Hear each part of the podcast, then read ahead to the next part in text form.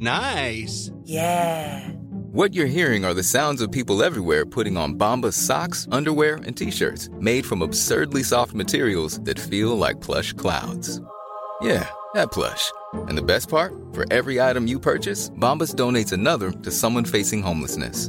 Bombas. Big comfort for everyone. Go to bombas.com slash ACAST and use code ACAST for 20% off your first purchase. That's bombas.com slash ACAST. Code ACAST. Mom deserves better than a drugstore card. This Mother's Day, surprise her with a truly special personalized card from Moonpig. Add your favorite photos, a heartfelt message, and we'll even mail it for you the same day, all for just $5. From mom to grandma, we have something to celebrate every mom in your life. Every mom deserves a Moonpig card. Get 50% off your first card at moonpig.com. Moonpig.com. Want flexibility? Take yoga. Want flexibility with your health insurance? Check out United Healthcare Insurance Plans. Underwritten by Golden Rule Insurance Company, they offer flexible, budget friendly medical, dental, and vision coverage that may be right for you. More at uh1.com. Burrow is a furniture company known for timeless design and thoughtful construction and free shipping, and that extends to their outdoor collection. Their outdoor furniture is built to withstand the elements, featuring rust proof stainless steel hardware, weather ready teak, and quick dry foam cushions. For Memorial Day, get 15% off your Burrow purchase at burrow.com slash ACAST and up to 25% off outdoor. That's up to 25% off outdoor furniture at burrow.com slash ACAST. I'm Sandra, and I'm just the professional your small business was looking for. But you didn't hire me because you didn't use LinkedIn jobs. LinkedIn has professionals you can't find anywhere else, including those who aren't actively looking for a new job but might be open to the perfect role, like me.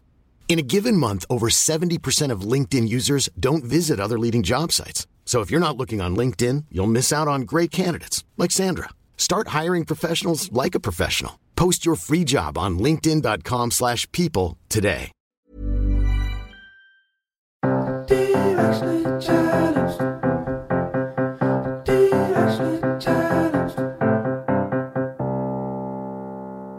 Guys, it's Candace. And Kayla, and we are directionally challenged. Oh, yeah. We thought we'd have it all figured out by the time we're in our 30s. But surprise, we don't. We don't. no. No, we nope, we don't. And that's okay. No. Uh-uh. but that is okay. Kayla, are you an adrenaline junkie? I mean, I would say yes, typically, but I don't know. I, I, the older I get, the more I think I'm less of an adrenaline junkie. I think when I'm when I'm in my teens and 20s, uh, I felt like I could do anything. I have yet to skydive. Does that answer? Have you sc- done the big skydive? No. no. And I had a moment where I was like, oh, one day, and now I'm like, nope, uh, no. Safe I to say not you're not. Are you Not- not an no. adrenaline junkie? No, like I I will ride a roller coaster, like a controlled adrenaline junkie. You Right. know, like I can I can handle a roller coaster. I'll go to a like a haunted house. Yeah, I would say you're not an adrenaline junkie if you're saying a, a haunted house. Like it's my the thing like I'm I'm too terrified to take care of my rooster. Like he Yep. scares me. So mm-hmm. that that's adrenaline to me is like having to herd a rooster into a chicken coop. That is that's like really fan of the flames of I my mean, day. So You're so cute when you right say now. adrenaline. but it just blows my mind. I mean, not too long ago we talked about, you know, space travel and in just, you know, and we have tons of friends who will literally just on a random day be like, I went skydiving and now Yeah. I'm going to go do, you know, just the wildest things. And I would love to say that it, that it was motherhood that changed that, but I just don't think I've ever been much of an adrenaline kind of gal. Yeah, I, I agree with you, just having known you for so many years. But I do think motherhood also changes it because it's not just about you anymore. And it's about, like, you know, you have another being to raise. But I mean, how good are you at go karts? Would you say that you're pretty good at go karts? Have we ever raced each other? Part of me feels like we have. I I, know. I literally too. was gonna start our conversation by asking if you've ever been on a racetrack, but I but I didn't because I was like, I feel like have we done this together? I have you been on a may have. racetrack? I mean, a go kart racetrack, not an actual racetrack. Have you been on an actual racetrack? I did it once. Tell me everything. I know. It was for an event. and it was like an Audi event. And so And you I to drove race really the fast. Audi. Well, And I didn't race against other people, but I got to drive it. And I drove it. I mean, the most I got was like 107 miles per hour, which to me, who That's a drives like a grandma, was wild. But um, but that was that's that's about it. But I had like a driver who also was like in control of the car, so I don't know if like I was actually driving it. Like if I was just he was just like pretending that I was driving it and making me think that I was going fast. But no, I, for some reason I thought you and I had also raced a car together or been in a go kart at some point. Well, Um, clearly we're not huge adrenaline junkies because we would have remembered who won and we probably would have been racing for it. But Probably um, would have been you. Probably would have been you who would have I been the know. winner. Well, it makes sense. We've had a lot of adventures together. I mean, we've we've been to both Universal Studios and Disney World together. That's right. And if that's not adrenaline in the heat of summer, you know, of July, just like getting that butterbeer and then going on the Harry Potter ride, like if that's not a wild adrenaline junkie, then I don't know who is. you know So- who is an adrenaline junkie, Candace? Our guest today. A good guess. yes, our guest today. Today, you guys, we have a special treat for you. We are sitting down with Toni Breidinger. In February, she made history as NASCAR's first Arab American female driver when she raced in the Arca Menards series at the Daytona International Speedway, finishing in 18th place out of 33, ahead of two other women who competed. There are about 10 females and more than 150 men racing in NASCAR's various series this year. And she's only 21, guys. She's on fire right now, and we cannot be more excited to sit down with Toni and talk about her racing career. So, without further ado, here is our interview with Toni Breidinger. And we are here with Toni Breidinger. Toni, thank you so much for joining us today. Thank you. Thank you for having me on. I'm excited to talk with you guys. We have been so excited as well. There's so much we want to cover with you. You have accomplished so much already at such a young age. But what I want to do is start at the very beginning because what I love so much about your story is how it began on a simple day, just racing some go karts with your twin sister, and you fell in love. Your father, I guess, bought you a go kart, only one, and you guys had to share, which didn't go over very well. And then he bought you two, and you finally, um, I guess they gave you a nickname as well, right? Your first day, what was it? Yeah, so they called me Hot Shoe. So I thought I was like really good and all this stuff. And then obviously, once you like first get started in something new, you're like actually, you know, normally you're not like the best at it. You have to work up to it. Mhm. Um, so they called me Hot Shoe. And at my school that I took, I took like a little go karting school class. Um, I was like all hyped up. And then when I did my first actual race, I was like, oh shoot, I'm not as good as I thought. But I feel like that kind of motivated me more. And I was like, wait, like I want to work towards this. And I feel like I feel like how difficult it was is what motivated me. And I was like, wait, this is hard. I like this. It's a challenge. And I feel like that's kind of what really got me into it was the challenge of it. So I'm going to ask a lot of really dumb questions because me and cars just like I do not speak the car language. My husband you're gets mad at me all the time because he's just like, "How do you not know when to change your oil?" And I was like, "I don't know. Like I just is that is that really necessary?" And yes, I know it is. But um so first of all, where were you living when all of this happened? When where where did you grow up?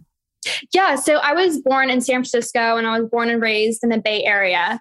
Um, so basically, when I started racing go karts, it was at Sonoma Raceway. That was the closest racetrack to us. Um, so that's where it all started. And um, yeah, it's kind of where it all took place before we started traveling everywhere for races. So are go-karts like bumper cars where there's just like stop and go with like when I think of go-karts I think of the fun spot back in Orlando, Florida where I would maybe race a go-kart or two back in my day. Um but the whole point of it was like you try to like you know, as a kid you're trying to like crash into other people and go fast and and but it's really easy to to drive one of those where I feel like the go-karts maybe you were driving like in my head I'm like are these like stick shift go-karts? Are these like high-end go what it- what is makes a like professional racing go-kart when you're a kid? Yeah, I would say like a lot of the times when people go go karting, it's to the indoor go kart tracks, um, and it's kind of like electric powered go karts. So it's a totally different vibe. I feel like a lot of times, like the races that I did, people took it so seriously. Um, and it's kind of crazy looking back at it just to see how seriously some people took it. I mean, to me, every single weekend I was acting like I was racing in the Daytona 500 every weekend, which I was, and it was just like a little go kart race. Um, but everybody was super in it, very competitive, and we raced on these outdoor road courses. Um, and it's crazy because I feel like a lot of the racecraft that I learned in go karts carries over into race cars. Um, so I feel like it's still like a really great way to train. I still go to go kart tracks to this day just because I feel like it's a great way to keep your mind sharp. But yeah, it's definitely a totally different vibe to what I feel like people kind of picture go karts being. No, I feel like being, you have to be a really good competitor to be as successful as you are. You have a twin sister. I have to ask, was she your first competition in everything? Oh, definitely. Definitely. Especially with us being twins, I feel like we did everything together. So it's always like, okay, who's going to do this better? Who's going to be better at this? Um, and she was always kind of the more competitive one, I feel like growing up. And she's always a little bit kind of stronger than I was. And I feel like go karts is kind of the equalizer. I was like, okay, now I can get back at her. and did you win that first race against her? Um, honestly, I'm trying to think back at it. I don't really entirely remember my first go kart race. I remember I was very nervous and just the moment of before the race started, just having insane butterflies and like, oh, what did I get myself into? Um, but I remember my second go kart race, I somehow got in second place and I was so excited I had a lap left and then I crashed. but I feel like a lot of the times, me and my sister qualified next to each other. There was times when we started on the front row together and those were always really cool moments. But yeah, so many times where like we get first and second or finish right next to each other. Um, so I feel like we're always very equal. A lot of times when I hear about racing, um, it, preschool it's a family business, but that's not what it was for you. Your mom was a preschool teacher, uh, or is I don't know if she still is a preschool teacher from Beirut, correct? Correct. Yes. And your father at the time, he was working in construction. Yes, that is correct. So yeah. this was a completely kind of left field activity. Um, at what point do you think your parents realized, like, oh, this went from hobby to like a full on serious, we're going to be driving a lot of places to take our girls to competitions? Uh, when did that shift happen for you? Honestly, ever since I did my first race, I always told my parents, I'm going to be a race car driver. This is what I'm going to do. And wow. I wasn't sure exactly what form of racing I wanted to do. There's so many different forms of motorsports. Um, but I always told them I'm going to be a race car driver. And I think they thought it was just going to be a phase. I mean, I said so many random things when I was a kid, like, oh, I'm going to do this, I'm going to do this. And it was always kind of a phase. Um, but this was the one thing I stuck with. And I think, I think definitely my mom early on knew like this is what she wants to do. I think my dad didn't realize it until more like high school, I would say. Um, and really, when I decided to not go to college and pursue this full time, they're like, okay, she's really going to take this seriously. Um, so I think that was kind of the moment where it was, okay, this is not just for fun anymore. She's really going to make this leap and try to make it her career. Um, but yeah, I mean, I think, you know, even when we were traveling when we were younger, it was, we were very competitive, competitive. I think my dad still was like, okay, just for fun, even though we're kind of going all over the place for it, it was just kind of for fun and a fun way for him to spend time with us. What would these competitions look like? Like, I know where I'm going with this is probably the most obnoxious and one of more the more common questions you get, but as a woman, you know, where, are there girl competitions and boy competitions? Is it gender specific, or when you're younger, is everyone just showing up to race? I mean, I would assume it's predominantly boys that would be racing, correct? Yeah, racing is definitely male dominated, but they don't separate you by gender or anything. Everybody just races together. It is kind of by age group, especially when you're starting off in go karts. Like when I was first doing it, it's let's say five to nine years old. And then when you're 10 to 15, you go in a different class. Um, so there was kind of age groups in a way, um, but nobody was ever separated by gender. Um, but definitely male dominated. A lot of the times I'll be the only female racing like this last race I just did. Um, I was the only female there, but I honestly don't ever really notice it until someone points out. I'm like, okay, well, now I notice since you pointed it out. But um, for the most part, I just kind of I don't really notice being the only female out there. You had a great quote when I was researching you. You said, once the helmet's on, I'm just a competitor. And that's such a wonderful way to view it because it really is true. Once the helmet's on, gender doesn't matter. You're just a competitor and you are out there. And um, I feel that competitive nature when we're talking to you. It's really exciting. Talk to us about how that feels and what is what does that feel like for your mom and sister to have seen you made uh, paving the way for young women, and not just here in the states but worldwide. Yeah, no, definitely. I always say, you know, gender is so irrelevant. Once you're on the track, the car doesn't know gender, the track doesn't know gender. Once the helmet's on, I see myself as a driver just like everyone else. And I think my mom, ever since I was younger, she's always told me, You're inspiring so many people. What you're doing is different, it's inspiring. Um, but for me, I've been doing this since I was nine. So I'm just doing what I'm doing. I never really saw myself as inspirational or really paving the way. And I feel like this past year is when I kind of realized, oh, I am making a difference um, just by getting messages on social media and reading them and hearing from people that what I'm doing is inspiring. And that just inspired me so much more um, to just represent more and put myself out there more. And I just feel like the better that I do, the more I'll help pave the way for others. Yeah. And I mean, not just paving the way, but making history. I mean, in February, you are NASCAR's first Arab American female driver. And speaking Woo-hoo. of messages, speaking of messages that you receive um, in probably on various social media accounts, are there any that stick out to you that um, that you think of, you know, more often than others that go like, "Wow, this this is bigger than than just me. That this means something." Like my passion and my drive is also encouraging others to follow their own passion and drive, pun intended. Yeah, no, definitely, especially when the younger females reach out or the younger Arab girls reach out. That definitely, to me, kind of just like hits different. I'm like, wow, like just to hear from them that just me being out there racing is inspiring for them to follow their dreams. Like, obviously, I'm doing this for myself, but at the end of the day, I want to be making a difference. I'm also doing it for those little girls, not just for myself. Um, so, yeah, just any of those messages before it just, they say that I'm inspiring them, but just to read those really inspires me. You're so brave. I have to tell you, I mean, I'm kind of in the same boat as Candace where car knowledge is not my expertise, obviously, but uh, the idea, just the sheer idea of driving a car, stock car, whatever you're driving, race car, whatever, as fast as you can is terrifying. Have there ever been moments where you have feared for your life or what has been the worst significant moment you've had so far?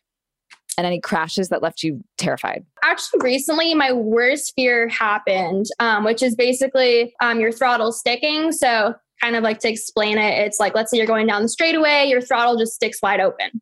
And you like lift your foot off, the gas is not coming back up. So you're so the throttle. gas is stuck. You're full throttle. Yeah, stuck full driving. throttle. And obviously, at that point, brakes isn't going to do anything. If you're full throttle, you're not going to be stopping. Um, so that actually happened to me recently. And in my 12 years of racing, I've never had that happen. But that's always kind of, I feel like that's always in the driver's like the back of your mind. Like, okay, like let's hope my throttle doesn't stick because that's kind of the worst case scenario. Because um, obviously you're going fast, you can't stop. Um, so that happened to me recently, but honestly, it wasn't that bad. I wasn't like concerned for myself or anything. I was just like, okay, how can I make this hurt the car the least? I wasn't concerned for myself. I was just trying to like shut the engine off and do what I could to kind of get the car out in somewhat of one piece in a way. Um, so yeah, that was like my worst fear. And Wait, like, so is that what you do? You shut the engine of the car off? Yeah, so that's that what you're supposed to do, but it was hard because I was trying to make the turn at the same time and I couldn't see the switches. So I was like trying to feel for them, but make the turn and it was it was a moment. But honestly, like it wasn't that bad. I didn't get scared. I was like, oh, cool. Like that didn't freak me out or anything. Let's go. so you uh, you you made the turn and you didn't end up crashing, and then the throttle unstuck. No, I did hit the wall, but it wasn't that bad. It was all kind of on the right side of the car. I didn't go head in like what most people. Okay, good. We've so, all seen those crashes. Yeah. Yeah. Okay. Um. So I feel like that was my worst fear. It didn't really freak me out or anything. Um. Worst injury wise, I would say when I was in a go kart, which is kind of funny because you would think like, oh, go kart, that's like you know for like little kids and stuff. How would you get injured? But um, yeah, go karts are where I got my worst injury. Injury it was just a broken arm though, so it wasn't anything too wild or crazy, but I'm like knocking on wood while you're saying all of this. yeah, exactly. Start playing some wooden drums over here. Um, what does training to become a stock race car driver look like? I uh, the my only context is like watching Talladega Nights or watching uh, the Formula One series on Netflix. So like, I don't that those are my only that references that I have. Um, and obviously Talladega yeah. Nights is a joke. Um, but what does that look like? You know, I, obviously you have to be very physically fit. You have to have very quick hand eye coordination. What does a training day for you entail? Yeah. So I train with a trainer that specifically trains race car drivers um, pretty much every single day, Monday through Friday, if I'm not traveling on Friday. Um, so basically, I go to him every day. We work on cardio, obviously, and your typical strength, um, just to help with endurance and overall, you know, upper body strength and all that kind of stuff. Um, but also, you know, we do neck training, which I hate doing, but it's important because when you're going around those turns with the G forces, you have so much pressure you know, pushing your head and your neck one, way. And like you need to keep your head straight and like be able to like look forward and up. Um, so we do neck training. Um, and also, you know, hand eye coordination, things for peripheral vision. Um, I'm doing a dirt race this coming weekend. So we'll do things with hand eye coordination with low contrast stuff and make it hard for me to see. Um, just to train me for those dirt races where visibility is really low because you have all this dirt flying in your face. Um, so there's a lot of different little details that we train for, and it changes up, you know, depending on the track. If we're going to run on Talladega, Daytona, where you're going really fast, we're going to work a little bit more on that hand-eye coordination and being able to react fast. And when you react fast, being able to do it precisely. Um, so there's all those little details, and also heat training, which I hate doing, but it gets really hot in the race cars, which a lot of people don't realize. Um, so we'll train on like saunas and all that kind of stuff. And yeah, not fun. it's all the things you don't think about. Like you really Yeah. just think that you just got it's all about like driving really, really fast and well. Yeah. on yeah, exactly. I feel like the closest thing that people have to compare it to is like I'm going down the highway, but it's like such a different vibe to that. Um, so yeah, I feel like that's kind of um, one thing that I kind of wish the sport showed more of is like the athletic side of it and how it is difficult because when you're watching us, you're watching, you know, us in the race car, like outside from an outside perspective. So you don't see us like grinding in the race car sweating and all that kind of stuff. So I feel like um, just because you can't really see our emotions and what we're going through in the race car kind of makes it look like it's easier than it is. Do you have like a team? Like is that is it the same again? Yeah. I I know I'm repetitive, but I really don't know much about it. So do you have like a team of people you talk to in the microphones? Who are these like coaches? Are they like strategy? Like I always see these people on Yeah. like the TV, but I never know what all of them do. Have you had these people around you for a while? Yeah, so I actually recently switched teams mid-season. Um, so my entire team just recently changed. So I'm just learning to work with these guys because they are talking to me while I'm racing. So I feel like you know communication is really important with them. Um, but yeah, so, I have a crew chief that helps with strategy, um, with the race and when to do pit stops and all that kind of stuff with setup. Um, and then I also have a spotter in my ear, kind of communicating to me, you know, kind of as a coach, but also telling me where other cars are on the track and obviously letting me know, okay, this guy's your outside, this guy's your inside, um, and every kind of little detail like that. Um, so yeah, you definitely have a bunch of people in your ear, um, which is hard sometimes because obviously you're trying to focus and drive. You have people in your ear asking you questions. You have to respond to them while your heart rate's up, while you're trying to hustle and pass this guy in front of you. So it's definitely a lot. Is that a huge part of your training as well? Practicing answering questions and thinking, you know, I feel like that's two part, 2 different parts of your brain, right? Yeah. So what my trainer helps us with is breathing. Um, just so when you're driving, you keep your breathing under control. Cause sometimes like you'll be out of breath or you'll be like death gripping the wheel without realizing it or holding your breath because it's just like so intense. Um, so for me, that's something I try to work on. Or if I'm going for a run, I'll just like call one of my friends and be like, no, I'm just working on being able to talk with like my heart rate up and all that kind of stuff. Um, when your team asks you questions, you got to be able to answer fast because everything happens in split seconds. So if you're taking too long to answer, well, another moment's going to happen or they need to tell you something else. So you have to be able to just respond and think super fast. You spoke about Daytona, and I know that you went to Daytona first as a spectator. And th- the year before you raced, you watched it and said, I'm going to do that. Yeah. Now that's that's an, an amazing story. Most people that go to Daytona or go to something spectacular could say to themselves, "I'm going to do that next year," but then don't end up doing that. So, Yeah. what do you contribute that to? Are you a believer in sort of creating your own reality and setting forth a goal and accomplishing it? Do you feel like that was just destiny? What is it that you attribute to achieving a goal like that in such a short amount of time? Yeah, I think you definitely have to create your own reality and set goals for yourself to help achieve them. And I think it's, you know, I'll set these big goals for myself. And I think it's about setting little goals along the way. Because otherwise, if you just look at the big picture, it's super overwhelming. Um, so I, I feel like for me, that has helped me a lot this year. I'll every morning I'll write a list of goals and um, you know what I want to achieve today, what I, what I want to achieve this week. And I feel like those little baby steps help that big end goal just kind of come together. And then you look back and it's like, wow, like it actually happened. Um, so I definitely think, you know, setting those goals and believing it and just waking up every day and working towards that is kind of what helps everything come together. We're going to take a quick break. We'll be right back in just a minute. Mom deserves the best, and there's no better place to shop for Mother's Day than Whole Foods Market. They're your destination for unbeatable savings, from premium gifts to show-stopping flowers and irresistible desserts. Start by saving 33% with Prime on all body care and candles. Then get a 15-stem bunch of tulips for just $9.99 each with Prime. Round out Mom's menu with festive rosé, irresistible berry chantilly cake, and more special treats. Come celebrate Mother's Day at Whole Foods Market. Hey, I'm Ryan Reynolds. At Mint Mobile, we like to do the opposite of what Big Wireless does. They charge you a lot, we charge you a little. So naturally, when they announced they'd be raising their prices due to inflation, we decided to deflate our prices due to not hating you. That's right. We're cutting the price of Mint Unlimited from $30 a month to just $15 a month. Give it a try at mintmobile.com slash switch. $45 upfront for three months plus taxes and fees. Promo for new customers for limited time. Unlimited more than 40 gigabytes per month. Slows. Full terms at mintmobile.com. When you're ready to pop the question, the last thing you want to do is second guess the ring. At Bluenile.com, you can design a one-of-a-kind ring with the ease and convenience of shopping online. Choose your diamond and setting. When you find the one, you'll get it delivered right to your door. Go to Bluenile.com and use promo code LISTEN to get $50 off your purchase of $500 or more. That's code LISTEN at Bluenile.com for $50 off your purchase. Bluenile.com code LISTEN. Imagine the softest sheets you've ever felt. Now imagine them getting even softer over time. That's what you'll feel with Boll and Branch's organic cotton sheets. In a recent customer survey, 96% replied that Boll and Branch sheets get softer with every wash. Start getting your best night's sleep in these sheets that get softer and softer for years to come. Try their sheets with a 30-night guarantee. Plus, get 15% off your first order at bollandbranch.com. Code BUTTERY. Exclusions apply. See site for details.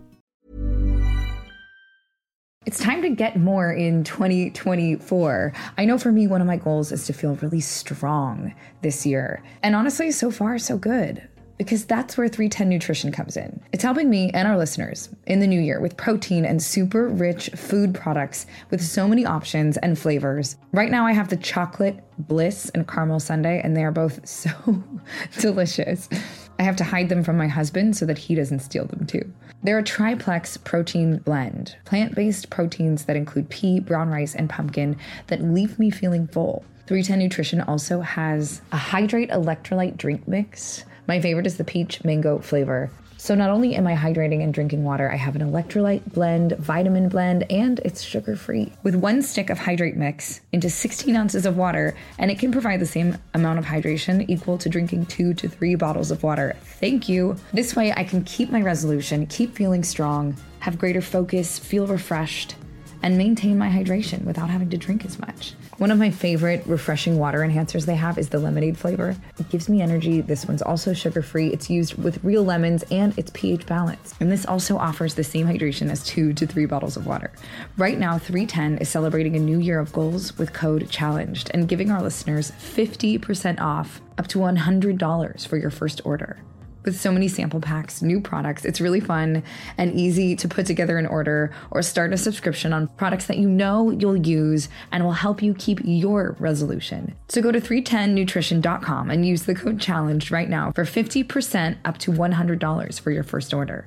That's 310-nutrition.com and use code challenged. It's all the good stuff your body needs in flavors you crave. So be healthier effortlessly. And we're back. Do you have a mentor in racing? Um, so I do have, you know, my team. I use them all as a mentor. I have a lot of um, crew guys and coaches on the team. Um, so for me, I usually just kind of lean on them. I feel like the better relationship that I have with them and can communicate with them, the better we're going to do on track. Um, so I would say honestly, like I have a lot of mentors in my team to kind of help me um, navigate on the track. Is there something that has been the biggest? I mean, obviously, you've had a huge shift in the last couple of years of just your success on the track and is there a defining moment that that contributed to that shift in success or was it just like all the moments leading up to it?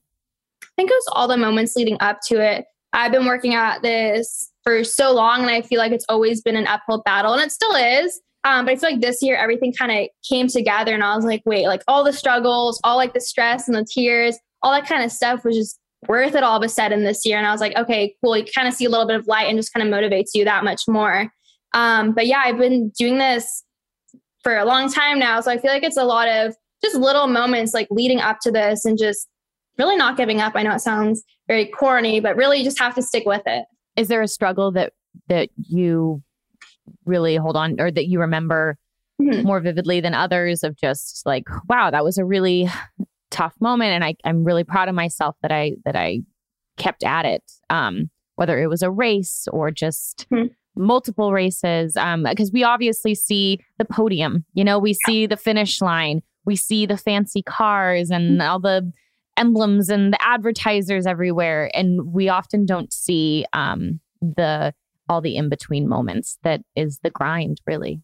Yeah, no, there's definitely been moments where I'm like, wait, is this for me? Can I really do this? Can I really achieve this? I feel like everybody kind of has those moments.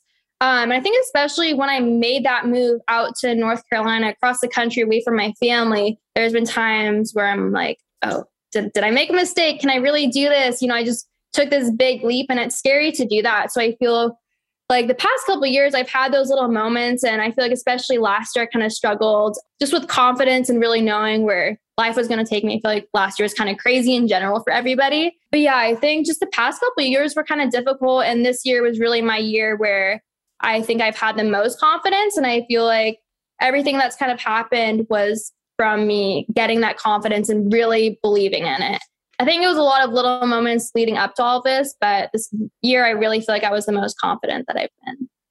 That's so great to hear. You know, there's so much that goes into training your mind and working towards this and writing down your goals and making sure your confidence is in check and all of that. But what does time off look like for mm. Toni? Because that's so important. I feel like the time off and letting your brain relax and letting yourself relax is just as important as the work. Yeah, it's funny because my friend came out and visited me last week and they were like, What do you do for fun? I was like, I go to the go kart track. And they're like, No way. I'm like, No, I literally do. Um, a lot of my friends out here, they're in racing too. So I feel like we all just go to the go kart track because I feel like that's kind of a way to let loose. And um, obviously, it still ties in with the whole racing thing, but it doesn't matter how you do on the go kart track, just kind of for fun. Um, but aside from racing, I would say, you know, aside from the go kart track and all that stuff, um, just kind of having a day off and just kind of having a chill day. I feel like everything always happens so fast. You know, when you're at the racetrack, everything's happening really fast and all this kind of stuff. You have a lot of people talking to you, like a lot of things that you have to do. So I feel like for me, just to like chill for a day, like lay by the pool, just kind of have like a little self care day is kind of my time off. Yeah, because you are full throttle when you're in training yes. mode, I'm mm-hmm. sure. Is there anything that you do outside of racing in mm-hmm. that chill time that you feel contributes to becoming a better racer? I think this kind of circles back to the goal things, but I've read a lot of um, books and just listened to podcasts this past year that kind of tie in with setting goals and positive mindsets. And I think mindset is just everything. I feel like that really just sets the tone for your day and just everything. I feel like if you don't have a positive mindset, good things aren't going to come. You really just have to believe and just have that positive mindset. So I think for me, just listening to podcasts and um, this also kind of circles back to, you know, surrounding yourself with really good people, positive people that lift you up, good energy. Um, I feel like that's really important too. But yeah, I think just working on that mindset and just whatever it is, I feel like there's so many different things to help lift you up and get a positive mindset. But I think just working um, on little things like that kind of helps you, even though it doesn't really affect your racing directly, it just kind of helps your mental state seems like your family really helps you too. And I know moving away from them was a lot and difficult, as it is for anyone the first time they really leave their main support system. And I know you speak quite often about how your culture is such a huge part of who you are. And you grew up eating a bunch of your mom's great Lebanese food. And I can see how hard that would be to leave. And I know your mom is such a huge inspiration to you. And um, I was going to ask where your motivation comes from, but I think it's safe to say that it, that's a huge part of it. I mean, mm-hmm. you speak so often too about how your mom's childhood fuels you to succeed. Um, can you talk to our listeners a little bit about that? Yeah. So um, my mom was born in Beirut, Lebanon, and she basically came to America to kind of follow that American dream and see what kind of opportunities she could have out here. Um, so for me, like I feel like a lot of my strength comes from her and just, you know, growing up, seeing how hard she's worked and um, how hard she's worked to help me achieve my dreams. Um, I really like I always have her in mind every day that I want to kind of like pay her back and like, you know, make it so I can really um, kind of like take care of her and help her with like her needs and like little things like that because she's really been my biggest supporter. Um, so yeah, definitely she's my rock, my biggest supporter. Um, that's kind of where I get all my motivation from. If I'm having a bad day, she's definitely the first person to go and lift me up. So yeah, I feel like just, you know, seeing how hard that she's worked and knowing that she didn't get the opportunities that I have, um, that just makes me want to work that much harder for sure. Is there a memorable race that your family's been able to come to recently and just taking that in of like, oh my gosh, we're all here. I'm here. They're yeah, here. honestly, I don't think my entire family's been at a race, like everybody for a while. Um, but I think my the last race of the season, I'm hoping that my mom could come out and my sister's going to come out, my brother and everyone. Because um, it's been a minute, especially with COVID. I haven't been able to see my mom at any races. Um, I think the last one she won, she was one that I won though, so that's good. A good like memory. she's so dramatic too. I was like, oh yeah, like a win, and she's like crying and stuff. But um, yeah, I think um, in a couple months, my last race of the season, I think hopefully everybody can go, and that would be really good. Okay, so since you mentioned winning, yeah. I think it's so. What when you do win? Mm-hmm. What it? What do you? What What is going through your mind? What is going like? What's happening? What? How does it feel? Um, definitely amazing. I feel like I don't like obviously I soak it in in the moment, but as soon as I'm off victory lane, I'm like, okay, like let's get after it. Let's win the next one. What can I do to win the next one? Um, you're only as good as your last race, and I always keep that in my head. Um, so yes, it's good to celebrate and enjoy the moment, but I'm always looking at the next race in mind. Um, so yeah, definitely exciting, but I feel like, okay, it's in the past, like time to focus on the future. Let's go get another win. Um, so yeah, I think it's important to enjoy it, but also not get too caught up in the wins. Because I would also then ask, what do you tell yourself as someone who also really um, makes that effort to have a positive, mm-hmm. uh, just presence every day? Uh, what do you tell yourself when you lose, when you've had a bad race? Mm-hmm. Um, yeah, it's definitely hard. I feel like with racing, your odds of winning are a lot less compared to other sports. Not like you have one other team against you or one other person against you. You have 30 other drivers against you. Um, so I feel like racing is a very humbling sport. You get humbled real quick, um, especially, you know, you might go on a winning streak and then you kind of hit like a low and you get, you're like, you're high again, and you get another low. Um, so it's definitely kind of all over the place. Honestly, anything can happen in a race. Anybody can win. Um, so definitely I feel like, you know, having a good group around you, having your team around you is really important. And for me, I set goals every race.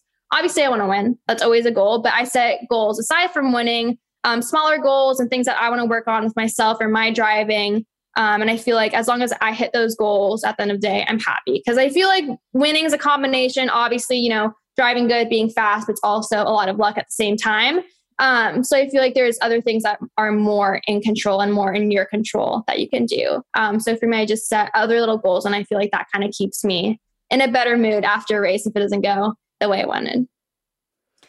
Do you ever have a twin moment with your sister where she understands that you're having a rough day and that you need a little pick me up, or that you have with her? If either of you have, mm. um, if she's had a bad time in, in school and you've had a bad day during a race or is there mm-hmm. is there any of that sort of intuition that comes into play yeah i mean i love having my sister at races whenever she's there i just feel this like comfort and i feel like you know she just gets me and it's so comforting to have her there um, when i made the switch with my new team she was at that race and she was at daytona which were kind of like two races where i had the most nerves going into it um, so I just remember at Daytona, I was so nervous, had all these butterflies. This is my first super speedway I was racing on.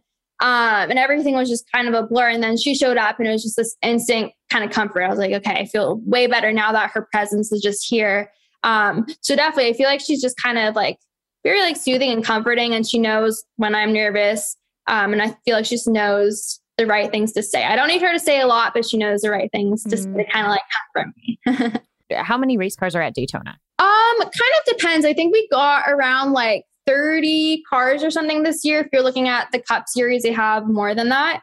Um, but yeah, like 30 to 40 cars. When you're like before they say go, mm-hmm. it I mean, what what do you are you do you listen to music? Do you tell yourself things? Do you have a mantra? Do you like scream in the car really quickly? Like is there anything that you do right before you hit the gas? Yeah, so I get a lot of butterflies leading up to the race.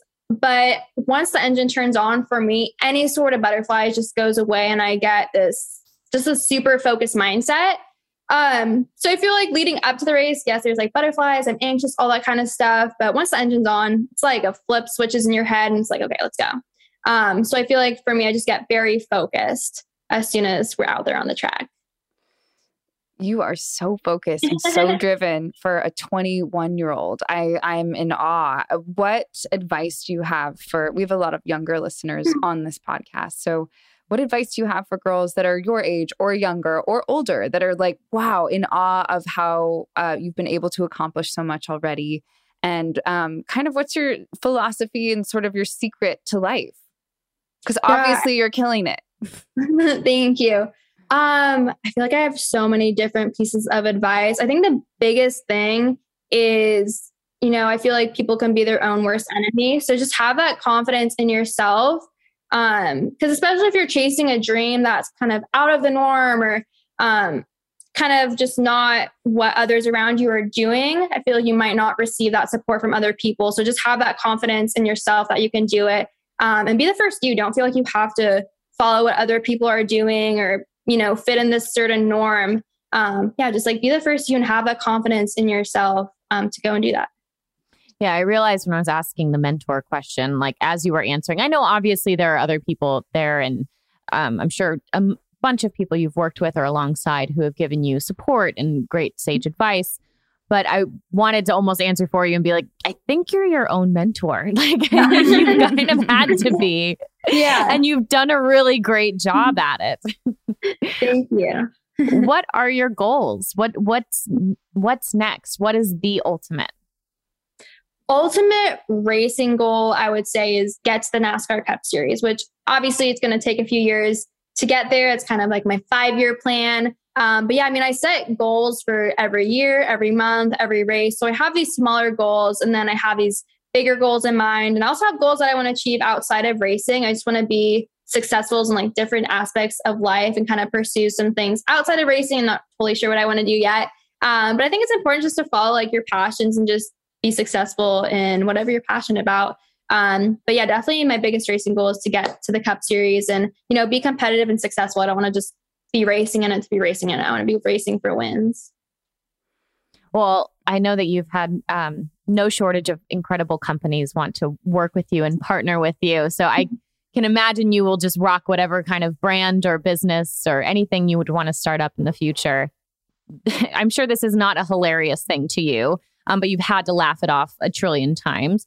Um, you mentioned in an interview that one of the top comments you get is that you're just a model trying to be a race car driver. And where I was going with that was, you know, obviously, whatever you end up wanting to do, you know, alongside or beyond racing, as far as a startup or starting your own brand or business, you're just going to rock. There's not a doubt in my mind. But um, I feel like anyone who would say that to you is obviously just insanely jealous of the sponsors that you have because that's the whole thing of racing mm-hmm. is like working with companies and having them sponsor your team, right? Yeah, no, exactly. I mean, racing is a pay to play sport. I mean, unless you get those sponsorships, then you're not going to go racing. Um, so I feel like it's kind of a cycle of, you know, obviously getting those partnerships that, you know, you can work well with, and then you got to go racing. And I feel like people don't always get that concept. And that's probably like, I get that comment so often. I'm like, even if I was a model who races, like, who cares? Like, I don't right. compare myself as a model, but even if I was, like, what's like the situation with that? Like, why can't you do both? Um, and I've done like a little bit of modeling, which has worked out because, you know, we just partnered with Free People's FP Movement and I was in their campaign. So yes, that involves modeling, but they're also on my race car and it ties into racing. Um, but even if it didn't, like so what? I'm gonna like go do me kind of thing.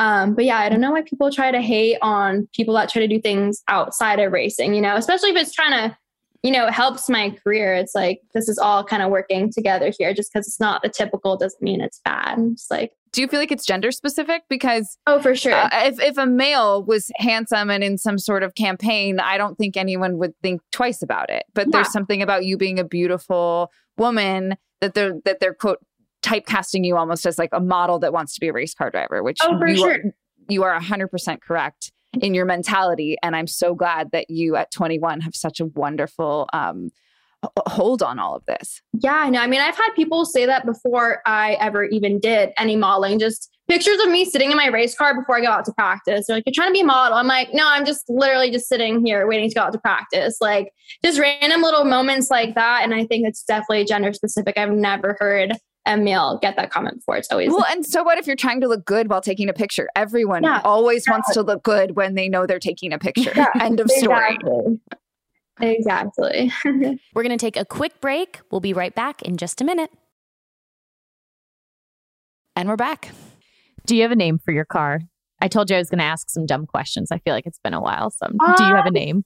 I actually don't. So, we kind of switch cars depending on the racetrack. So, right now, for this weekend, I'm going to be racing my dirt car. And then next race is going to be our intermediate car for the mile and a half tracks. We always kind of switch cars out a little bit. Um, this one's funny. It has like little teeth on the grill. My crew chief put that on there. Um, so maybe I'll, i could come up with a name with that little teeth on the grill or something like that. But um, I don't really have names or anything, but maybe I should. Okay. Yeah. Interesting. Do you have any like lucky things that you do? Are there any like habits or bad luck things? Like, you know, you know, you're not supposed to bring a banana on a mm. boat. Is there anything like that with like a racetrack? Yeah. So there's a few things that I don't necessarily follow. Um, but you know, don't have peanuts in the garage. People will actually get mad. Don't be eating peanuts next to the race cars. Um, and I also heard that green on a race car is bad luck. Um, so I always try to stay away from green on race cars. Yeah. Kind of random. I don't necessarily follow them, but yeah, if you're ever at a NASCAR race, don't be eating peanuts. Somebody's going to say something. yeah. That is so interesting. Yeah. It's a little, yeah, it's weird. It's different. I know this is a really obnoxious question and I should know the answer from researching, but are there other women in your uh, class of race car drivers? I think you're one of four, right? Yeah. So um, NASCAR has different levels. So in every level, there's at least one female competing. Um, this is out of like the four levels. Um, there's nobody in the top level, which is NASCAR's Cup Series. Um, I do have a female teammate. I haven't raced against her directly yet. We've been doing different races. Um, but the races that I compete in, sometimes I'm the only female, sometimes there's a couple other girls. Um, it's definitely male dominated, but there's a few of us and there's a lot of younger girls coming up. So it's exciting to see that too. Are you guys yeah. friends? Um, yeah, so I try to be friends with all the girls in the sport. I think it's important for us to lift each other up. Um, to be honest, some of them kind of get competitive, and I feel like because it's male dominated, some girls have tendencies to still want to have like that spotlight and be like, oh, she's the only girl and all that kind of stuff. But I'm like, that's so stupid. That's lame. Like, why be competitive? Like, let's lift each other up, get more girls in the sport.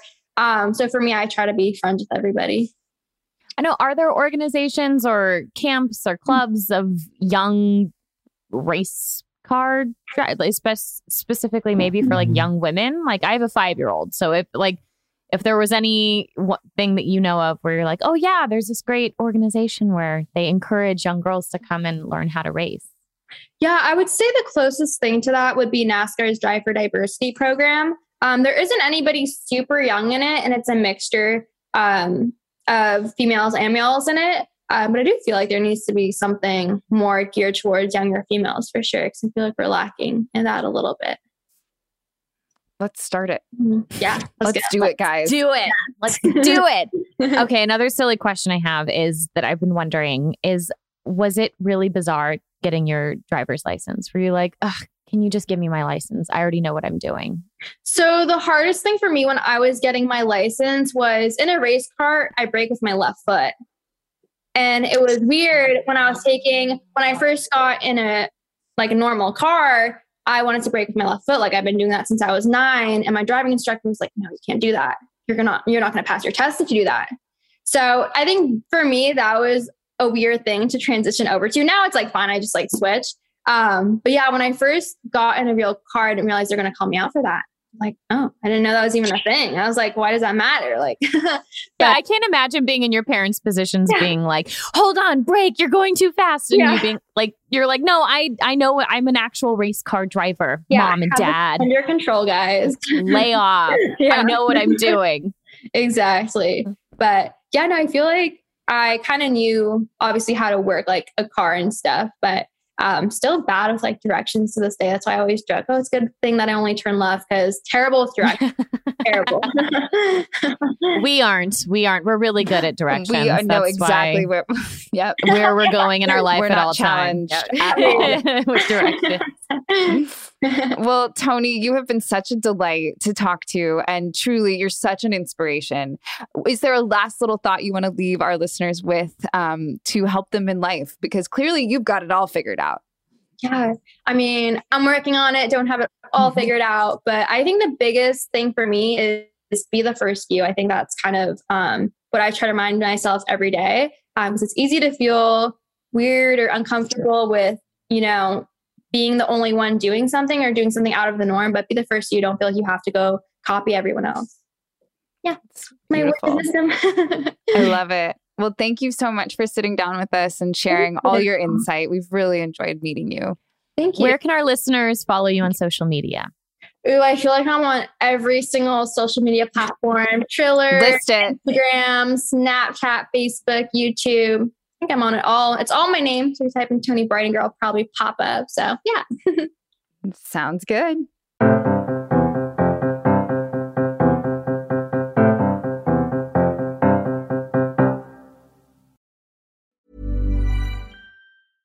Mom deserves the best, and there's no better place to shop for Mother's Day than Whole Foods Market. They're your destination for unbeatable savings, from premium gifts to show-stopping flowers and irresistible desserts. Start by saving 33% with Prime on all body care and candles. Then get a 15-stem bunch of tulips for just $9.99 each with Prime. Round out Mom's menu with festive rosé, irresistible berry chantilly cake, and more special treats. Come celebrate Mother's Day at Whole Foods Market.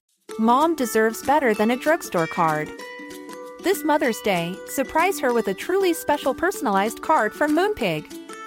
Add your favorite photos, a heartfelt message, and we'll even mail it for you the same day, all for just $5.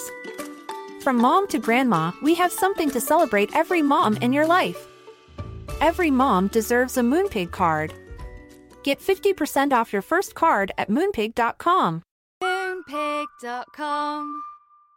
Mom deserves the best, and there's no better place to shop for Mother's Day than Whole Foods Market. They're your destination for unbeatable savings, from premium gifts to show-stopping flowers and irresistible desserts. Start by saving 33% with Prime on all body care and candles. Then get a 15-stem bunch of tulips for just $9.99 each with Prime. Round out Mom's menu with festive rosé, irresistible berry chantilly cake, and more special treats. Come celebrate Mother's Day at Whole Foods Market.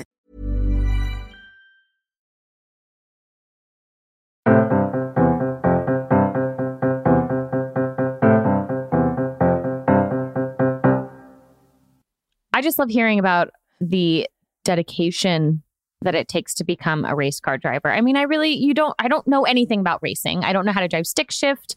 I still don't know which side I'm supposed to put the gas in. I always pull up on the wrong side of my car. I'm just not a car person. Um, but talking to Toni and hearing her passion that she has for her sport and the respect that she has for her mm-hmm. sport, it's just, it's a, it's really cool to learn about something that I just I didn't I knew nothing about.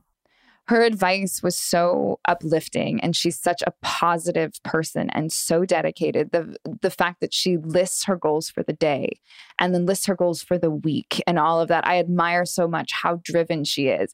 And Candace, you're right, pun intended, but how driven she is in her life and um I just think that it it must require that much drive to be that successful at such a young age.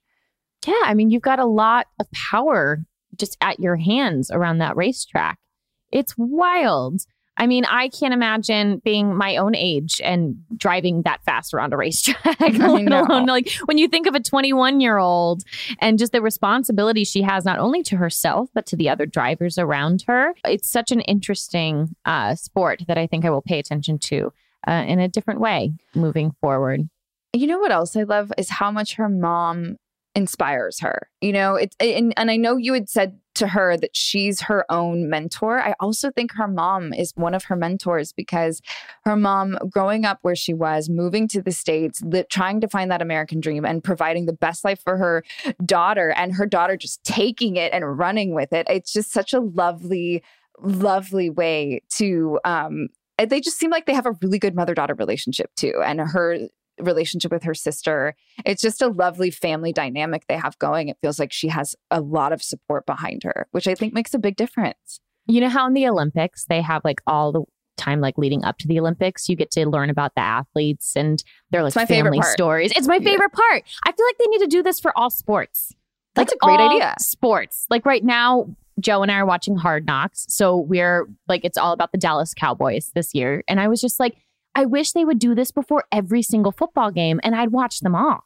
Like I'd be Mhm. so dedicated. But now I'm like, all sports need this. Cause after talking to Toni, I'm like, I got to get into stock car racing. Like I got to start watching these races because I need to see how Toni's doing and I need to see like her waving to her sister and her mom in the stands. And like I'm, I'm invested. I know. I definitely want to tune into her last race where she's hoping her whole family comes because, especially after the pandemic, she moved away from them, lived on her own. She's focusing on her training. And I just want to see that family reunion at her last race that hopefully she wins. I mean, this is a movie in the making. We're making it right now. That's what I'm saying. I would watch. This is what needs to be the new reality show. Is just like getting to know these athletes. And this is coming from a huge Housewives fan. So that says a lot. Yes.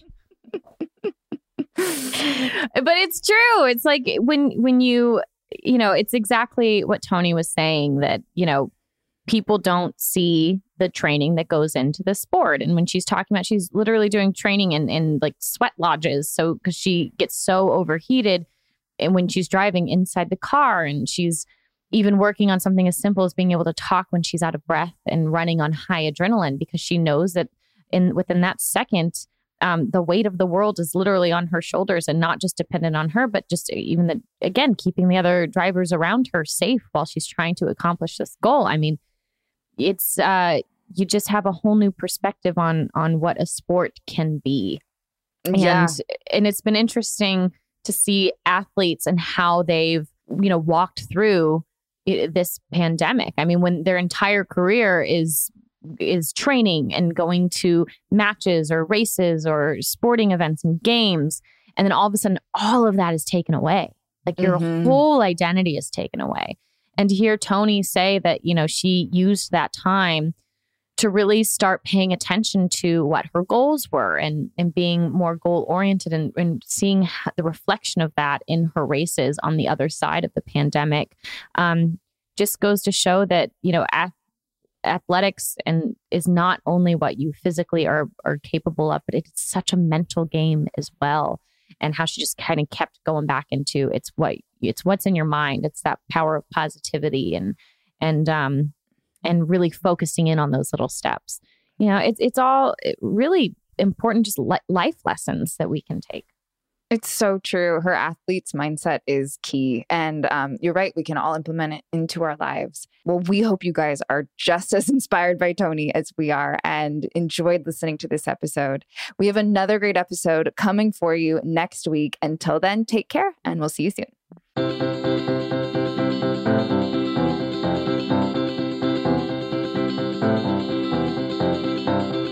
Directionally Challenged is a production of Pineapple Productions. producer melissa demonts post-production sound by chris henry Music by Joe King. and advertising partnership with acast